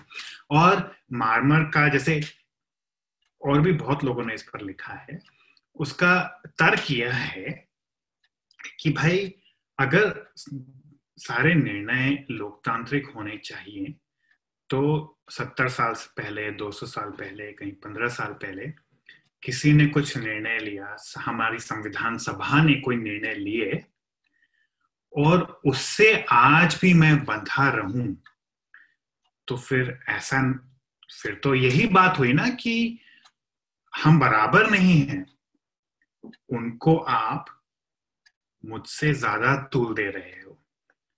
अगर लोकतंत्र में सब बराबर हैं तो मैं आज अपना, आप एक एग्जांपल देता हूँ तो शायद बात और क्लियर हो जाएगी कि आज मान लीजिए भारत में एक 80 प्रतिशत लोग, लोगों का यह मानना है कि भाई बहुत हो गए चुनाव और चुनावों से प्रॉब्लम ही होती है करप्शन होता है। सारी, सारा काम ढीले पड़, ढीला पड़ जाता है। हमें तो चाइना और स्विट्जरलैंड चाइना और सिंगापुर बनना है। तो हम इलेक्शंस खत्म करेंगे। हम एक बहस भी होली लोकतांत्रिक ज़रिए से, उन्होंने 80 प्रतिशत वोट के साथ यह डिसीज़न लिया। ये भी नहीं कि प्रतिनिधि ले रहे हैं ये भी मान लीजिए जनता डायरेक्ट ले रही है। आप जितना लोकतांत्रिक बनाना चाहें बना दो जनता डिसीज़न लेती है। कि अब भारत में चुनाव नहीं होंगे? मोदी जी प्रधानमंत्री रहेंगे जीवन भर के लिए, और इनके बाद कोई डिसीज़न लेना पड़ेगा? कैसे इनका इनका सक्सेसर चूज़ हो? या तो इन्हीं के, अब इनके तो बेटे बेटी भी नहीं है तो इनका वंश तो नहीं चल सकता, लेकिन कुछ उपाय शायद अमित शाह जी बन जाए इनके बाद, या कुछ कुछ वैसा ही देना पड़ेगा, क्योंकि इंसान की आयु जितनी लंबी हो, खत्म तो होगी ही। तो लोकतंत्र, लोकतांत्रिक रूप से हम लोकतंत्र को खत्म कर सकते हैं कि नहीं? आपका सवाल यह है, मूल तौर पे, ठीक है? अब इसमें प्रॉब्लम क्या है? इसमें प्रॉब्लम यह है कि लोकतांत्रिक अधिकार सिर्फ़ आज हमारे समूह में जो व्यक्ति हैं, सिर्फ़ उनके पास नहीं है। भविष्य में जो व्यक्ति इस समूह को ज्वाइन करने वाले हैं, जो अभी पैदा भी नहीं हुए या पैदा हो गए हैं, पर उनको वोट डालने का अधिकार नहीं है, उन सबके पास है। तो लोकतांत्रिक अधिकार भारत की, आज की जनता की नहीं, भारत के भविष्य के जनता की भी एक का भी एक अधिकार है। तो और यह डिसीज़न लेना कि हम हमेशा के लिए लोकतंत्र खत्म कर देंगे। अगर आप इसको लोकतांत्रिक रूप से डिसीज़न लोगे तो हर उस व्यक्ति का वोट चाहिए जो इससे अफेक्टेड होगा। लेकिन जो पैदा ही नहीं हुए हैं, जो भविष्य में है, आप किसी भी तरह से उनकी उनका कंसेंट उनकी सहमति आप इस डिसीज़न में नहीं पा सकते। तो इसलिए यह यह कॉन्सेप्ट है कि लोकतंत्र में उसके इंटरनल एक कंस्ट्रेंट है। कि आप लोकतांत्रिक रूप से ही लोकतंत्र को खत्म नहीं कर सकते, क्योंकि लोकतंत्र सिर्फ़ आपका अधिकार नहीं, हर किसी का अधिकार है और उनका भी जो अभी पैदा भी नहीं हुए, भविष्य के लोग। क्योंकि भविष्य के लोग आज वोट नहीं डाल सकते, इसलिए लोकतंत्र के के ही पद्धति को यूज़ करके आप लोकतंत्र को खत्म नहीं कर सकते। तो ये एक जवाब है, ये संविधानवाद और लोकतंत्र के बीच के टक्कर को देख के कि अगर आपका संविधान भविष्य के लोगों को लोकतंत्र का अधिकार मुहैया कराता है तो संविधानवाद और लोकतंत्र में कोई दुश्मनी नहीं, कोई बैर नहीं, सिर्फ़ दोस्ती है। क्यों? क्योंकि संविधानवाद लोकतंत्र की रक्षा कर रहा है आज ही के लिए नहीं, हमेशा के लिए। और पैमाने हमें पता ही चल चुके हैं, सिर्फ़ चुनाव नहीं, मीडिया की स्वतंत्रता, सिविल सोसाइटी की स्वतंत्रता, विपक्ष की स्वतंत्रता, और यूनिवर्सिटीज की स्वतंत्रता। इसके अलावा संविधानवाद में सिर्फ़, संविधानों में सिर्फ़ यही रूल्स नहीं होते, और भी रूल्स होते हैं। बाकी जो रूल्स हैं, वह मैं मानता हूँ कि वह एक सुपर मेजोरिटी से हर हर लोकतांत्रिक लोग बदलने की कैपेसिटी उनमें होनी चाहिए। कि जब तक वह जो लोकतंत्र लोकतंत्र का जो मूल सिद्धांत है, बराबरी, समानता, उसको अटैक ना करें, और लोकतंत्र के जो, कि जो बिल्कुल बेसिक जो रिक्वायरमेंट्स हैं जिनकी हम बातें कर चुके हैं इंडिपेंडेंट संस्थाएँ इलेक्शन कमीशन की इंडिपेंडेंस विपक्ष की इंडिपेंडेंस उस, उनको एक तरफ़ रख तो जो बाकी जो संवैधानिक सिद्धांत हैं, जो समानता नहीं रिक्वायर करती, जो लोकतंत्र नहीं रिक्वायर करता, वो संविधान में हो सकते हैं, लेकिन उसका एक लोकतांत्रिक ज़रिया होना चाहिए जिससे कि वो बदले जा सके और भारतीय संविधान में वो पद्धति है। हम आज सौ से भी ज़्यादा बार अपने संविधान को अमेंड कर चुके हैं, उसमें संशोधन कर चुके हैं, इसीलिए कर चुके हैं क्योंकि हमारा संविधान फ्लेक्सिबल तो ये जो जो लोग मर चुके हैं, पुराने लोग, सत्तर साल पुराने, दो सौ साल पुराने, अमेरिकी संविधान में प्रॉब्लम है, उनका संविधान बदलना बहुत मुश्किल है। और ये अमेरिकी प्रॉब्लम है, या भारतीय प्रॉब्लम है। हमारे संविधान के निर्माता ये जानते थे कि उनकी समझ जितनी भी हो हमेशा के लिए अच्छी नहीं रहेगी। इसलिए हमारे संविधान में संशोधन करने के उन्होंने आ, उनकी पद्धति पद्धति संविधान में लिख दी थी और वो असंभव पद्धति नहीं है। हम सौ साल सौ बार से भी ज़्यादा उसका इस्तेमाल कर चुके हैं। तो इसलिए भारतीय संविधान इसलिए वैध है और लोकतंत्र से पूरी तरह संगत है क्योंकि वह सिर्फ़ लोकतंत्र की का प्रोटेक्शन करता है। लेकिन कुछ ऐसे संविधान हो सकते हैं जो वैध नहीं हो जो संविधान लोकतंत्र की को प्रोटेक्ट ना करके आ, कोई ऑटोक्रेट का प्रोटेक्शन करे। तो वैसे संविधान इलेजिटिमेट होंगे वैसे नहीं होंगे लेकिन भारतीय संविधान में ये प्रॉब्लम नहीं है। जी बिल्कुल। और अगर हम संविधान सभा की बात करें तो मुझे जहाँ तक मैंने पढ़ा है हमें इस तरह के स्टेटमेंट भी संविधान सभा में देखने को मिलते हैं। ये जो चिंता की तरफ़ हम हिंट कर रहे हैं। संविधान सभा तो भारत के संदर्भ में जो एक बहुत ही गैर बराबरी आधारित समाज है, जाति हमारे समाज की एक बहुत बड़ी रियलिटी है, जातिगत हिंसा हमारे समाज की बहुत बड़ी रियलिटी है। तो क्योंकि इक्वालिटी का, जो बराबरी का हक है जो बराबरी की बात है, वो हमने समझा कि कैसे लोकतंत्र के लिए एक बेसिक ज़रूरत और उसका जस्टिफिकेशन भी मानी जाती है। तो एक गैर बराबरी आधारित समाज में जहाँ जाति जैसी व्यवस्था हो, आप लोकतंत्र को कैसे देखते हैं? और अंबेडकर ने संविधान सभा में और संविधान सभा के बाहर जाति और लोकतंत्र इस संबंध को किस तरह देखा और इसके बारे में क्या उनका कहना था हमारी संविधान सभा में इस पर बहुत बहस हुई थी। और उनका ये खास करके अम्बे, डॉक्टर अंबेडकर का ये मानना था कि हम संविधान के ज़रिए राजनीतिक लोकतंत्र ला रहे हैं और जो पॉलिटिकल डेमोक्रेसी जिसको उन्होंने कहा था। और देखिए, ये नहीं कि पॉलिटिकल डेमोक्रेसी ज़रूरी नहीं है। हमने अमर्त्य सेन के रिसर्च से जाना है। पॉलिटिकल डेमोक्रेसी के आने से इंडिया में अकाल खत्म हो गए। तो ये तो बहुत बड़ी बात है कि आप हर हर दस साल सैकड़ों लोग हज़ारों लोग दसियों हज़ारों लोग मर रहे हैं वो खत्म हो जाए तो भाई उसी कारण से हमें ले आना ही बहुत बड़ी बात है। लेकिन अंबेडकर का ये भी मानना था कि लोकतांत्रिक देश तो हम बन रहे हैं लेकिन वो सिर्फ़ राजनीतिक तौर पे बन रहे हैं। एक आ, आ, सामाजिक लोकतंत्र उन्होंने जिसको सोशल डेमोक्रेसी कहा था और इकोनॉमिक लोकतंत्र, इसको आर्थिक डेमोक्रेसी कहा था। उन्होंने कहा था कि इसकी भी बहुत ज़रूरत है कि लोकतंत्र, हमने देखे कि लोकतंत्र का मूल जो सिद्धांत है, वो है बराबरी, वो है समानता।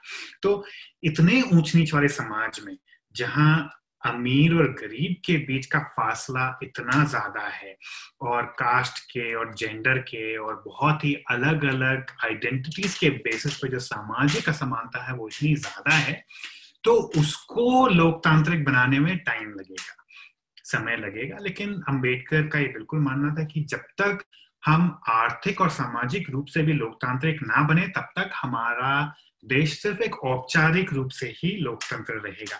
औपचारिक लोकतंत्र या पॉलिटिकल डेमोक्रेसी फिर से हम वही बात करें कि वह ज़रूरी तो है पर्याप्त नहीं है। तो वो फ्लोर है सीलिंग नहीं है। आ, तो पॉलिटिकल डेमोक्रेसी को कैसे हम यूज़ करके, राजनीतिक डेमोक्रेसी को कैसे हम यूज़ करके, आर्थिक और सामाजिक डेमोक्रेसी औपचारिक लोकतंत्र को वास्तविक लोकतंत्र कैसे बनाए, यह चैलेंज संविधान सभा ने हर भविष्य की पीढ़ी के लिए छोड़ दिया था। कुछ पीढ़ियों ने इस पे अच्छा काम किया है, कुछ ने खराब काम किया है, कभी हम आगे भी बढ़े हैं, कभी पीछे भी बढ़े हैं, लेकिन ये जिसको हम अंग्रेज़ी में वर्क इन प्रोग्रेस बोलते हैं ये वो है।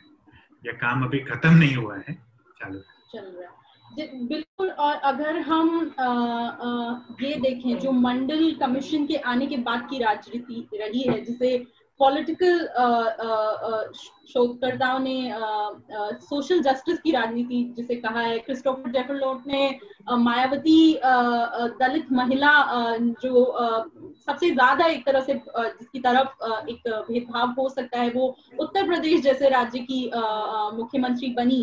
और तब उस तरह तरह जो हमारा ठीक ठाक हम कह सकते हैं कि कुछ हद तक हमने अचीव किया है विभिन्न जातियों को भी रिप्रेजेंटेशन देने में पर जैसा आपने कहा वर्क इन प्रोग्रेस है। राजेश? जी आ, मैं ये अगला सवाल ये कहना चाहूँगा सर आपसे कि लोकतंत्र क्या है? उसी सवाल पे हम फिर से जाते हैं। क्या यह सिर्फ़ हेड काउंट है या बहुसंख्यकों का शासन है जिसे हम मेजिटेरियन रूल भी कहते हैं? कैसे देखते हैं आप या उससे कुछ अधिक है? और इन सब में हम अल्पसंख्यक अधिकारों को कहाँ रखते हैं? जब अल्पसंख्यक अधिकार की बात करते हैं तो अल्पसंख्यक और बहुसंख्यक के बीच उनके अधिकार कहाँ होते हैं? इसको लेकर के अलग अलग सिद्धांत क्या है? देखिए फिर से बहुत ही अच्छा सवाल है राजेश। इसमें लोकतंत्र के दो दो मायने हैं, या इस पर भी एक मतभेद है इसके लोकतंत्र के स्कॉलर्स में। कुछ लोग लोकतंत्र की एक की एक महीन या पतली परिभाषा एक्सेप्ट करते हैं। जिस पर हम, हमने अभी तक बातचीत की है कि लोकतंत्र का मतलब एक खुला समाज, स्वतंत्र समाज, जिसमें चुनाव फ्री है फेयर है, चुनावों चुनावों में ज़्यादा धांधली नहीं होती। ऑपोजिशन फ्री है प्रेस फ्री है यूनिवर्सिटीज फ्री है सिविल सोसाइटी फ्री है ये सब फ्री है तो वो लोकतंत्र है ठीक है? ये एक महीन परिभाषा है लोकतंत्र की। और इस परिभाषा में आ, जो मैंने मेरे पीछे जो ग्राफ्स हैं ये भी ग्राफ सिर्फ़ इसी परिभाषा को ट्रैक करते हैं ठीक है? इसमें इसके खिलाफ इसके खिलाफ नहीं इस पर बिल्ड करते हुए कुछ स्कॉलर्स ने कहा है कि हमें लोकतंत्र की एक मोटी परिभाषा लेनी चाहिए जिसमें कि एक सम, एक समाज में यह सब होने के बावजूद भी हो सकता है कि वह समाज आ, कुछ एक खास तबके पर तबके का उत्पीड़न करे खास करके अल्पसंख्यक तबके का उत्पीड़न करे ऑपरेशन करे। तो उनका मानना है कि वैसा समाज लोकतांत्रिक नहीं हो सकता। तो माइनॉरिटी राइट्स ये लोकतंत्र की परिभाषा के भीतर आते हैं तो वो लोकतंत्र की मोटी परिभाषा हो जाती है। और अगर ये लोकतंत्र की परिभाषा के बाहर आते हैं तो लोकतंत्र का एक महीन या पतली परिभाषा थिन कंसेप्ट बोल सकते हैं हम लोकतंत्र की। लेकिन देखिए, वह एक, जिसको हम इंग्लिश में सिमेंटिक डिबेट बोलते हैं, परिभाषा की डिबेट है। उस डिबेट को आप एक तरफ़ रख दीजिए। सही सवाल यह है कि माइनॉरिटी राइट्स सही है या गलत है? एक समूह का, खास समूह का उत्पीड़न करना सही है या गलत है? क्योंकि वह वह गलत है तो चाहे वो लोकतंत्र की भाषा, परिभाषा के अंदर आए या बाहर से आए, गलत तो गलत ही रहेगा और सही है या कम से कम वाजिब है? सही ना भी हो, कोई चीज़ें होती है जो सही नहीं है, लेकिन वाजिब है। वैद्य है। चलो भाई, तुम गलत कर रहे हो, लेकिन ये गलत करने का तुम्हें हक है। तो हो सकता है वो वैसा भी पॉसिबिलिटी हो। तो यह क्वेश्चन है। तो इसका मैं एक लोकतांत्रिक परिभाषा को मोटे करने का, या मोटी परिभाषा का एक तर्क देना चाहूँगा। और वह तर्क जो भविष्य के लोगों का जो कॉन्सेप्ट मैंने समझाया था कि लोकतंत्र सिर्फ़ आज के लिए नहीं, भविष्य के लिए भी ज़रूरी है, उससे रिलेटेड है, उससे संबंध रखता है। तो इसको आप कैसे समझोगे? इसको ऐसे समझोगे कि लोकतंत्र आप तभी हो सकते हो जब आज का हारा कल जीतने की उम्मीद रख सके।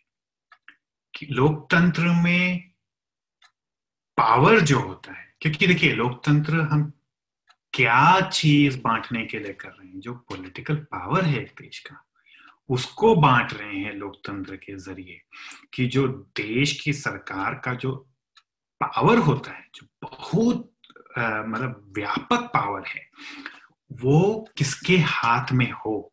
ये क्वेश्चन है जो हम लोकतांत्रिक रूप से बराबरी समानता के आधार पर उसको हम कुछ लोगों को देते हैं कुछ समय के लिए, हमेशा के लिए नहीं। यही भविष्य वाली बात है कि सब कुछ बदल सकता है लोकतंत्र में। तो लोकतंत्र में, लोकतंत्र मेरे नज़रिए से तभी उसकी वैधता होती है, जब समाज के हर तबके को, हर समूह को यह गारंटी हो कि तुम हमेशा के लिए नहीं हारोगे। लोकतंत्र में तुम शायद आज हार भी जाओ। आज तुम्हारे पास पावर कम है। कल तुम्हें जीतने की उम्मीद है कि नहीं?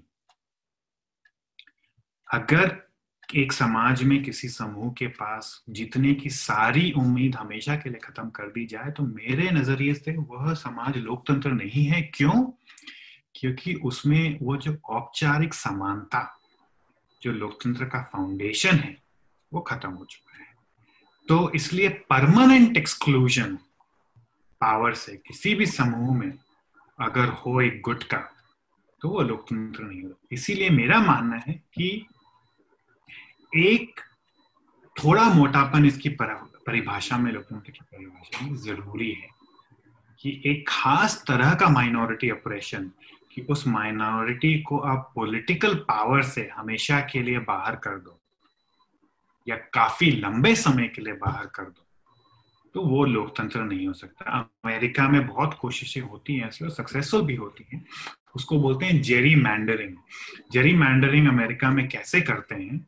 अमेरिका को हम सबसे महान लोकतंत्र मानते हैं, लेकिन वहाँ पे एक बहुत ही महीन परिभाषा पे ही अमेरिका लोकतंत्र माना जाएगा, क्योंकि वहाँ पे वो जो इलेक्शन के लिए जो कंस्टिट्युएंसी है उसको ऐसे डिज़ाइन करते हैं कि जो अफ्रीकन अमेरिकन लोग हैं जो काले लोग हैं जो ब्लैक्स हैं वो ज़्यादातर कंस्टिट्युएंसीज में माइनॉरिटी में हो ताकि वो हमेशा गोरे लोग का ही कैंडिडेट जीते तो ये लोकतंत्र नहीं हो क्योंकि आप एक खास समुदाय को हमेशा से पावर से बाहर करने की कोशिश कर रहे हैं। तो इसलिए मेरा मानना है कि लोकतंत्र का एक मोटा, एक मोटी परिभाषा ज़रूरी है कि कोई भी समुदाय हमेशा से अगर पावर के लिए, पावर से बाहर कर दिया जाए तो वो लोकतंत्र नहीं हो सकता।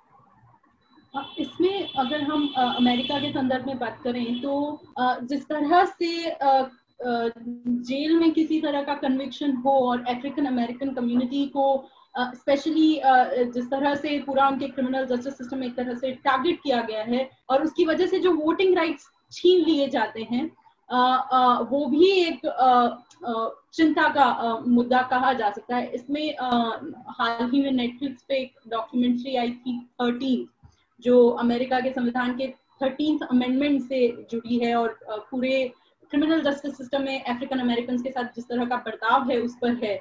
तो वो आ, मैं रिकमेंड करना चाहूँगी। और अगर हम भारत के संदर्भ में जी जी तरुणा। नहीं नहीं मैं भारत के संदर्भ में आ रहा था आप अपनी बात खत्म कीजिए फिर मैं भी एक... हाँ मैं भारत के संदर्भ में भी अगर हम पिछले कुछ वर्षों से देखें तो जो 2013-14 में हमारी सरकार आई पे अपनी मेजोरिटी पे आई एक तरह से साथियों की दूसरी पार्टियों की जो मिली जुली पहले सरकारें थी उस तरह से नहीं थी। और ये जो आर्ग्यूमेंट कहा जाता है कि हमें चुनकर भेजा है हमें बहुत आ, मत मिले हैं जिसको एक तरह से सबसे सुपर आर्ग्यूमेंट मान लिया जाता है ट्रंप ऑल आर्ग्यूमेंट मान लिया जाता है कि आ, आ, ये तो जनता ने कहा है हम सबसे ज़्यादा वोट मिले हैं बिना ये समझे कि लोकतंत्र का जो अर्थ है उसमें जो बराबरी की बात है और आपने जो भविष्य के में सब एक ग्रुप को बाहर न निकालने की बात है वो आज की डेट में हमारे देश में किस तरह से काम कर रहा है, उस पर काफ़ी बड़ा सवाल है। तो ये जो आर्ग्यूमेंट है कि हम इलेक्शन जीत गए हैं तो हम लोकतांत्रिक हैं, ये थोड़ी सुपरफिशियल सी समझ है लोकतंत्र की, क्योंकि आपने फिर लोकतंत्र को सिर्फ़ वोटिंग मान लिया है। बिल्कुल सर भी बिल्कुल। इसीलिए मैं भी, मैं यही बोलना चाह रहा था कि आज के दिन इंडिया में धर्म के आधार पे मुस्लिम्स को जिस तरह से ट्रीट किया जा रहा है पॉलिटिकल तौर पे और क्रिमिनल जस्टिस के तौर पे, जो मूवमेंट है हमारी डेमोक्रेसी का, वह उसी तरफ़ है कि अभी कंप्लीट एक्सक्लूजन नहीं हुआ है। पूरी तरह से मुसलमानों को राजनीतिक पावर से बाहर नहीं किया गया है, लेकिन जिस दिशा में हम बढ़ रहे हैं, वही वही दिशा है। और हम शायद इस इस ग्राफ में वो माइनॉरिटीज का एक्सक्लूजन का ग्राफ मैंने नहीं डाला है। वीडेम उसको भी कैलकुलेट करता है। अब वीडेम के सैकड़ों फैक्टर्स हैं।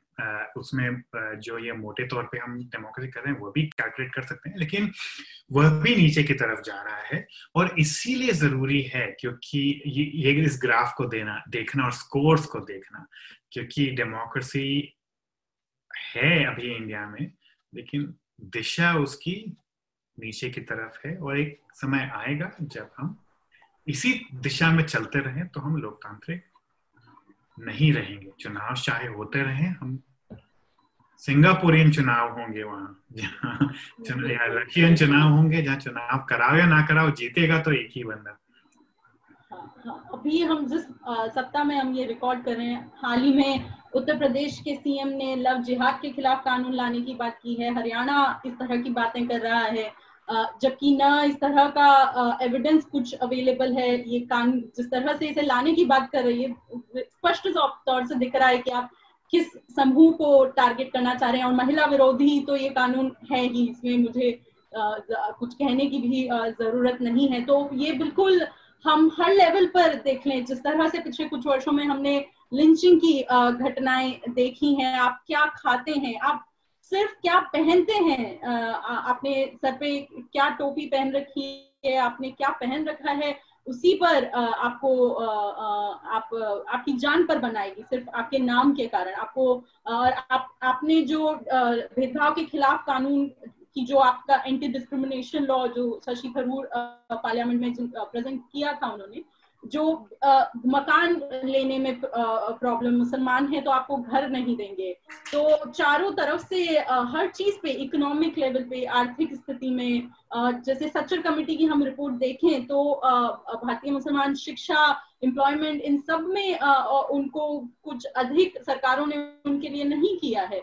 तो बिल्कुल इस पर मुझे लगता है कि हम अपने आप में एक कंप्लीट अलग इंटरव्यू डिस्कशन कर सकते हैं। राजेश तुम्हारा सवाल। Uh, मुझे लगता है राजनीतिक तौर पे भी ये चीज़ें बहुत ही बहुत बेहतर नहीं है जिस तरीके से पार्टियाँ टिकट देती हैं। आप हाल के वर्षों में देखें कि वो एक बिल्कुल बिल्कुल। बहुत बड़ा विषय रहा है कि बहुत कम लोगों को अल्पसंख्यक समुदाय से जो है पार्टियाँ टिकट देती है। तो ये एक बहुत बड़ा विषय है राजनीतिक एम्पावरमेंट के लेकर के ले, को लेकर के भी। जी। लोकतंत्र के वर्किंग के बारे में इतिहास क्या कहता है? स्टीवन लेब्सकी और डेनियल जेरेट ने लोकतंत्र कैसे मरता है अपनी एक किताब में इस बात का ज़िक्र किया है कि लोकतांत्रिक व्यवस्था के इतिहास के आधार पर हम लोकतंत्र के भविष्य की बात कर सकते हैं।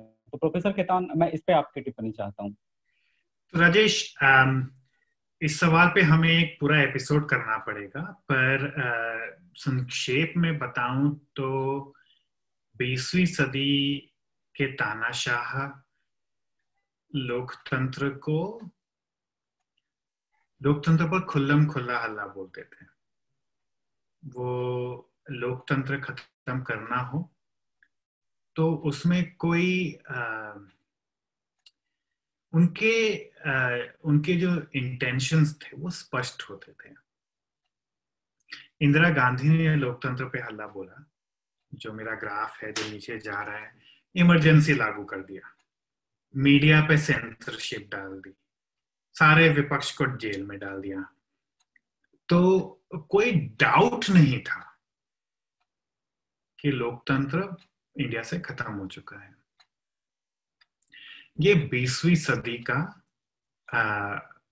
मेन जो लोकतंत्र को खत्म करने का टूल था, वो यही था। वो कूज जिसको बोलते हैं इंग्लिश में, कि एक सत्ता पलट होती थी। वो सत्ताधारी भी सत्ता पलट कर सकते हैं कि भाई वो देश का आप लोकतांत्रिक सिद्धांत खत्म कर दो। पाकिस्तान में ज़्यादातर सैनिक अधिकारी करते थे।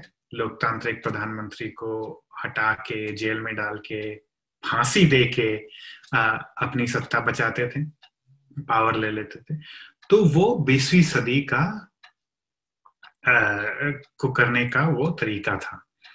21वीं सदी में, पिछले दशक में, दुनिया भर में, सिर्फ़ भारत में ही नहीं, दुनिया भर में जो हमारे जो आज के तानाशाह हैं इक्कीसवीं सदी के जो तानाशाह हैं, वो थोड़े बुद्धिमान हो गए हैं।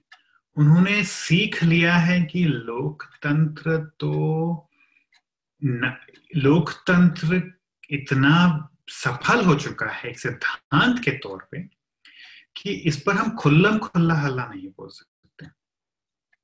तो तो भेड़िए ने मेमने की खाल पहननी शुरू कर दी है कि आप इसको अंदर से दीमक की तरह खा जाते हो लोकतंत्र को। लेकिन ढांचा बना रहे तो लकड़ी आप, आपका पूरा मकान खोखला हो चुका है, लकड़ी का मकान है, पूरा खोखला हो चुका है अंदर से, लेकिन दिखाने के लिए जो ढांचा है, वो बरकरार है। तो इसको तो यह लेविट्सकी और जिब्लाट ने कहा है, और भी बहुत लोगों ने इस पर अलग अलग देशों में रिसर्च की है, कि यही काम पोलैंड में हुआ, हंगरी में शुरुआत में हुआ, टर्की में शुरुआत में हुआ, अमेरिका में हुआ, ब्रिटेन में हुआ, भारत में हुआ साउथ अफ्रीका में हुआ, जुमा के अंदर में इसराइल में हो रहा है तो जगह जगह हो रहा है, ब्राज़ील में हो रहा है। और इसके तरीके क्या है? कि आप छुप के धीरे धीरे काम करो, आप विपक्ष की ऑटोनॉमी थोड़े थोड़े तरीकों से खत्म करो, मीडिया की स्वतंत्रता धीरे धीरे खत्म करो। डर बैठाओ जनता में, लेकिन एक साथ मत करो। तो इंक्रीमेंटलिज्म एक कॉन्सेप्ट है पॉलिटिक्स में। उसको हिंदी में ट्रांसलेट करें तो हम क्रमशःता कह सकते हैं कि आप एक साथ कोई काम नहीं करते स्टेप बाय स्टेप करते हो। कि आप एक तरह से आप देख लो, इसको एक एग्ज़ाम्पल दू, आपको कहीं दूर जाना है। दूर आपका एक आपकी मंजिल तय है कि भाई मुझे उस मकान तक जाना है। वो मकान है आपका, तानाशाही। ठीक है? तो बीसवीं सदी के तानाशाह वो हेलीकॉप्टर उड़ा के जाते थे उस मकान पे। तो हेलीकॉप्टर क्या करता है? शोर भी करता है, धूल भी फैलाता है। सबको पता रहता है क्या हो रहा है, सबके लिए देखने के लिए। बिल्कुल साफ़ है बात। आज के तानाशाह हेलीकॉप्टर नहीं उड़ाते, वो सुरंग बनाते हैं। खुफिया तरह से। धीरे धीरे वो उसको खोदने में भी टाइम लगता है। वो धीरे धीरे स्टेप बाय स्टेप अंदर से ढांचा ढीला करते हैं तो वही हो रहा है। तो इस पर हम मेरा जो थाउज़ेंड कट का जो पेपर है वो इसी पर है। तो हम इस पर बातचीत कर सकते हैं एक, एक अलग आ, सेशन में। लेकिन यह लोकतंत्र के लिए बहुत बड़ी चुना चुनौती है क्योंकि इतना गुप्त है ये और इतना क्रमशः तरीके से ये काम होता है। कि जो चैलेंज है वो हमें पता भी नहीं चलता कि क्या हो रहा है लोकतंत्र अब हम शायद इसे इस तरह से कह सकते हैं कि बीसवीं सदी में एक हल्ला बोल तरीके से जैसे मिलिट्री आएगी राष्ट्रपति भवन को घेर लेगी हम्म। और या जो प्रधानमंत्री हैं उन्हें घेर लेगी और अपना काम कर लेगी अब एक दबे पाँव आने का जो है कि आप बिल्कुल शांति से एंटर करेंगे और आपको पता भी नहीं चलेगा कि धीरे धीरे आपके हाथ से आपकी लोकतंत्र खत्म होता जा रहा है या समाप्त होता जा रहा है या फिर इसे इस तरह से भी समझ सकते हैं कि एक थिएटर है आपने एक वस्त्र पहन रखा है लोकतंत्र का ऊपर से आपका जामा हम जिसे कहते हैं कॉस्ट्यूम आपका लोकतंत्र का है पर अंदर से आप कुछ रह नहीं गए हैं और वही फिर वो ये जो आपने शुरुआत में बात कही थी कि ऐसा नहीं है कि आपके पास ये कप है लोकतंत्र है या नहीं है ये धीरे धीरे ज़्यादा या कम हो सकता है। जी तो बहुत बहुत शुक्रिया सुरभि और प्रोफेसर खेतान, आप दोनों का चौथे एपिसोड जिसपे हमने बात किया लोकतंत्र के सिद्धांत के ऊपर। आप अपने सुझाव भी हमें दे सकते हैं कमेंट बॉक्स में और हमें बताएँ कि किस तरीके से आप हमें चाहते हैं वीडियो बनाना और इसके ऊपर किस तरीके से हम संवाद कर सकते हैं। बहुत बहुत शुक्रिया आप दोनों का और दर्शकों का भी। धन्यवाद।